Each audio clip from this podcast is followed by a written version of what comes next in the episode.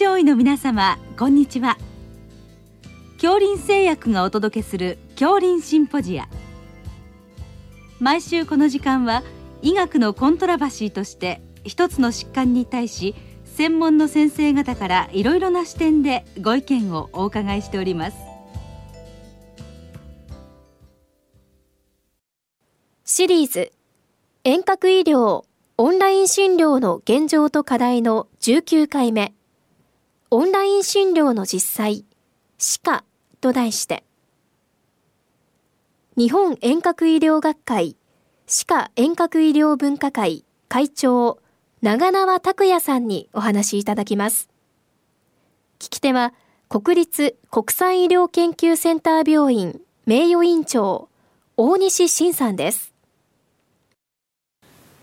長縄先生あの本日はあの歯科領域のオンライン診療の実際についてまあいろいろお伺いしたいと思いますのでよろしくお願いいたします。はい、よろしくお願いいたします。まあ、私はあの専門が内科のものですから、まあ歯科の領域で現在日本でそのオンライン診療っていうのはまあ先生はいろいろ推進される立場だと思いますけれどもざっくりとどんな状況なんでしょうか？そうですねあのまあもともと歯科というと、えー、まあ皆さん想像するところで言うと、まあ歯医者さんに行って虫歯を削って詰めたりとかあと入れ歯の型を取ったりとかですね。実際に患者さんを触らないと診療ができないと思われる方結構いらっしゃるかなと思うんですが、まあ、実際その臨床の現場で行われていることは、もちろん患者さんにねあの触れないとできない外科処置はもちろんそうですけれどもそれだけではなくてコンサルテーションとか信頼関係を得るためにお話をすることが、まあ、もちろん重要なので、まあ、そういう面であの実際に患者さんが対面でその場にいらっしゃらなくても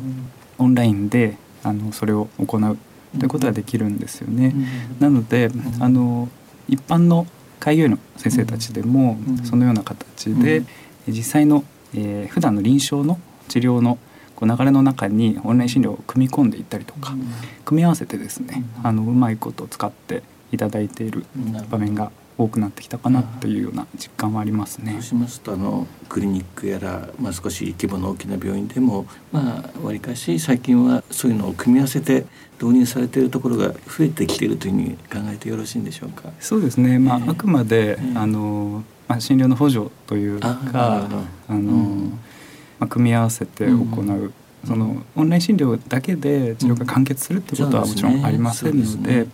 ただやはりその、まあ、歯科の特性上ですね、あの大きな病院というよりは、うん、開業医の先生が、ね、あの個人で行われているっていうシーンが多いかなと思いますね。それでは実際を少し具体的にお伺いしたいんですがまずあの今口腔ケアがね非常に重要だとまあ、コロナの感染対策でも重要だっていうのがかなり強調されていると思うんですけども実際その口腔ケアのまあ指導とかいろんなまああのアドバイスとかはオンライン診療で先生どのようにやっていらっしゃるんでしょうか？あの僕は在宅医なんですね。あの訪問診療しているので、うん、あの外来はあのほとんどやってないんですけれども、はいはい、あの例えば介護施設さんとかあの歯科のない病院とかに、あの僕が訪問して、で現場で口腔ケアをあの手取り足取り教えながらとか、一緒にやってみてとかっていうことを普段やってるんですが、まあ、例えばその僕が行かない日、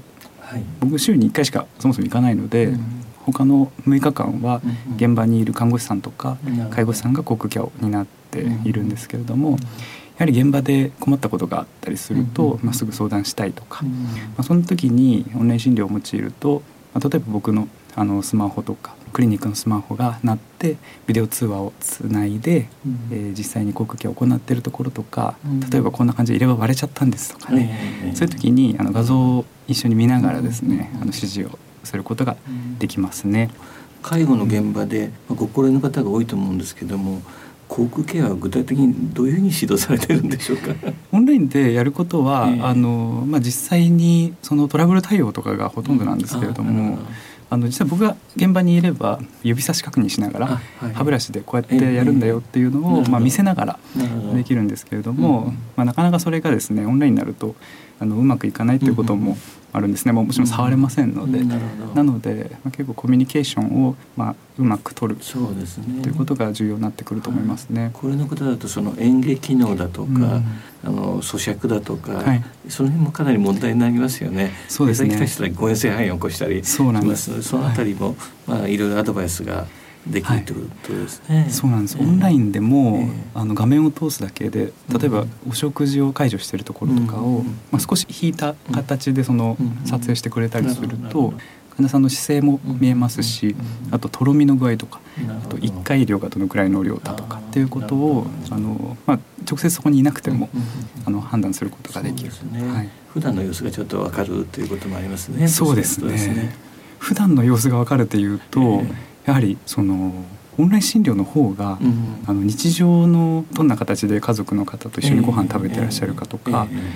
歯医者のクリニックの中であの入れ歯調整しても、結局家に帰ってご飯食べるんですけどそれが見えないんですね。ただオンライン診療になるとそれが見えるんですね、なのでオンライン診療の方がアドバンテージがあるっていう面もあるかなと思います。あと次にその歯科の領域だとよくまあ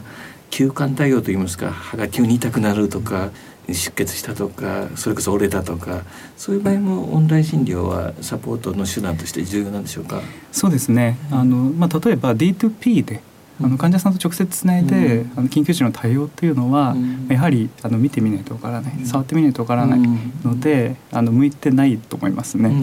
ただ介護施設でのトラブル対応、そこにはスタッフの方がいらっしゃいますので、あのスタッフの方に、まあ、緊急時の指示をあのすることができますし必要だったらこれから行きますよということもできますので。はいでも患者さんにとっては安心ですよね。ちょっと、ね、アドバイスいただければ、ね、そうですね。うん、あの患者さんもそうですけど、うん、スタッフの方が安心していただけると思いますね。すね介護施設のスタッフの方も大変な状況ですからね。そうなんですね。わかりました。あとはですね、あの特に課題といいますかあのそういうのは何か気づかれてる点ありますか？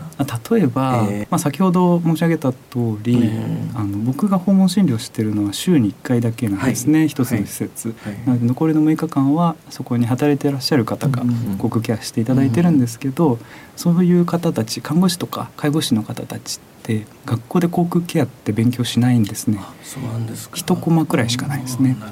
ただあの現場に出ると、うんうん、1日3回やってくださいって言われる、うんうん、習ってないのに、うんう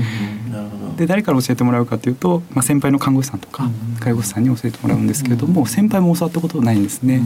なので口腔ケアの教育をゼロからでも、あのゆっくりでも、あの適切に行えるようにしていく必要があるなって思ってます。先生は実際にはそういう介護士やナースの方々と普段どういうコミュニケートを取ったり あるいはどういう指導されてるんでしょうか、まあ、オンラインも使ったりするんでしょうかそういう場合。実際の指導は、えー、ほとんどが、えー、あのやってるところを見せてもらって。あなるほど。で、えーまあ、それはいいですよねすごくね。そうですね。画面で見られますよね、はい、でその後にあの僕がやってみせてあげて、うんうん、で、ね、同じようにやってみてくださいというような流れですね。なのでやっぱりあの口で説明してもわからないですね。そうですねなので、ね、あのたまに撮影した動画を持っていったりとか、あとオンラインでも画像共有するとかってこともできますので。はい、今そのコロナが蔓延している状況でよくあの感染対策の一環として口腔ケアの重要性が強調されてますよね、はい、で介護施設でもちょっとクラスターが出たりとかしてると思うんですけども、はい、何か今の時期先生がその指導にあたって気をつけていることとかありますか？えーと、口腔ケアを行っている現場って、あのその施設によってはお口の中歯ブラシを、あの使って患者さんのお口触っているのに、介護士さんたち手袋してなかったりとか、あと、まあ、マスクはもちろんしてると思いますけど、今の時期は、あのフェイスシールドとか、ガウンとか、ぜひあの使っていただいて、というのもあの患者さんの目の前に立つっていうシーンが結構あるんですね。うん、なので覗き込みますし近いんですよ。リスクはありますよね。そうなんですね。あの唾液飛んできますので、うんね、なのでまあそれを知っていただくっていうことが大切かなと思います、ね、なるほど、それ非常に重要な点ですね。はい、まあ先ほどあの教育体制が十分でないって話があって まあ医者の方もなかなか以前は航空ケアにあまり関心がなかったと思うんですけども、その辺りの教育が全般的になんか底上げが必要に思うんですけども、はい、先生は何かそういう推進みたいのをされてるんですか？あそうですね、えー、あの訪問看護支援協会という看護師の協会がありまして、えーはい、あのそちらと一緒に航空ケアの勉強会をもう3年間ぐらい認定資格講座を作って行っています。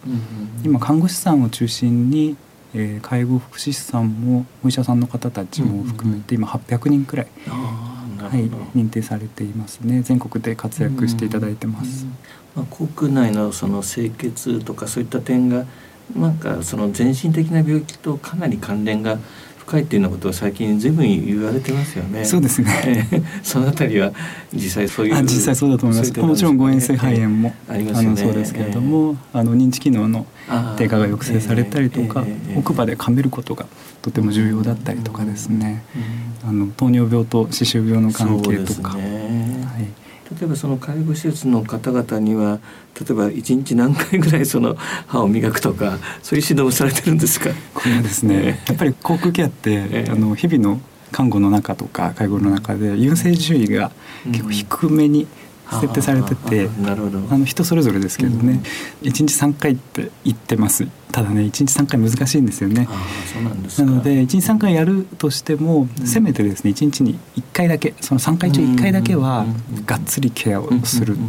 他の2回はまあそこまでなくてもいいかもしれないなという、まあ、なるべく本当現場の負担にならないように続けることが重要だと思いますまあ、今後その歯科領域のオンライン診療はどういうふうに発展していったらいいというふうに思われますか？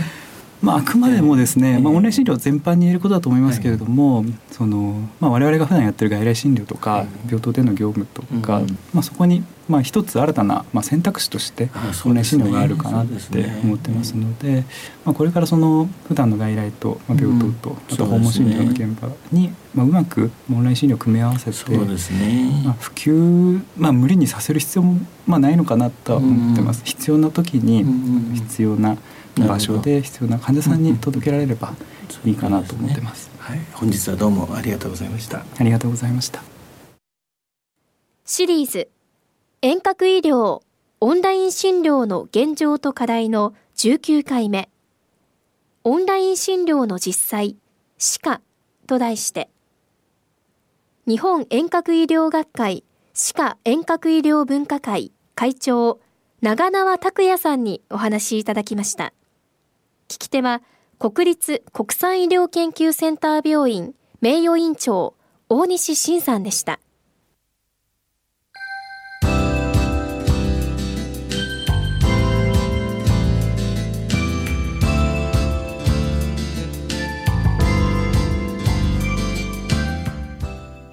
それでは恐林製薬がお送りしました恐林シンポジア来週をどうぞお楽しみに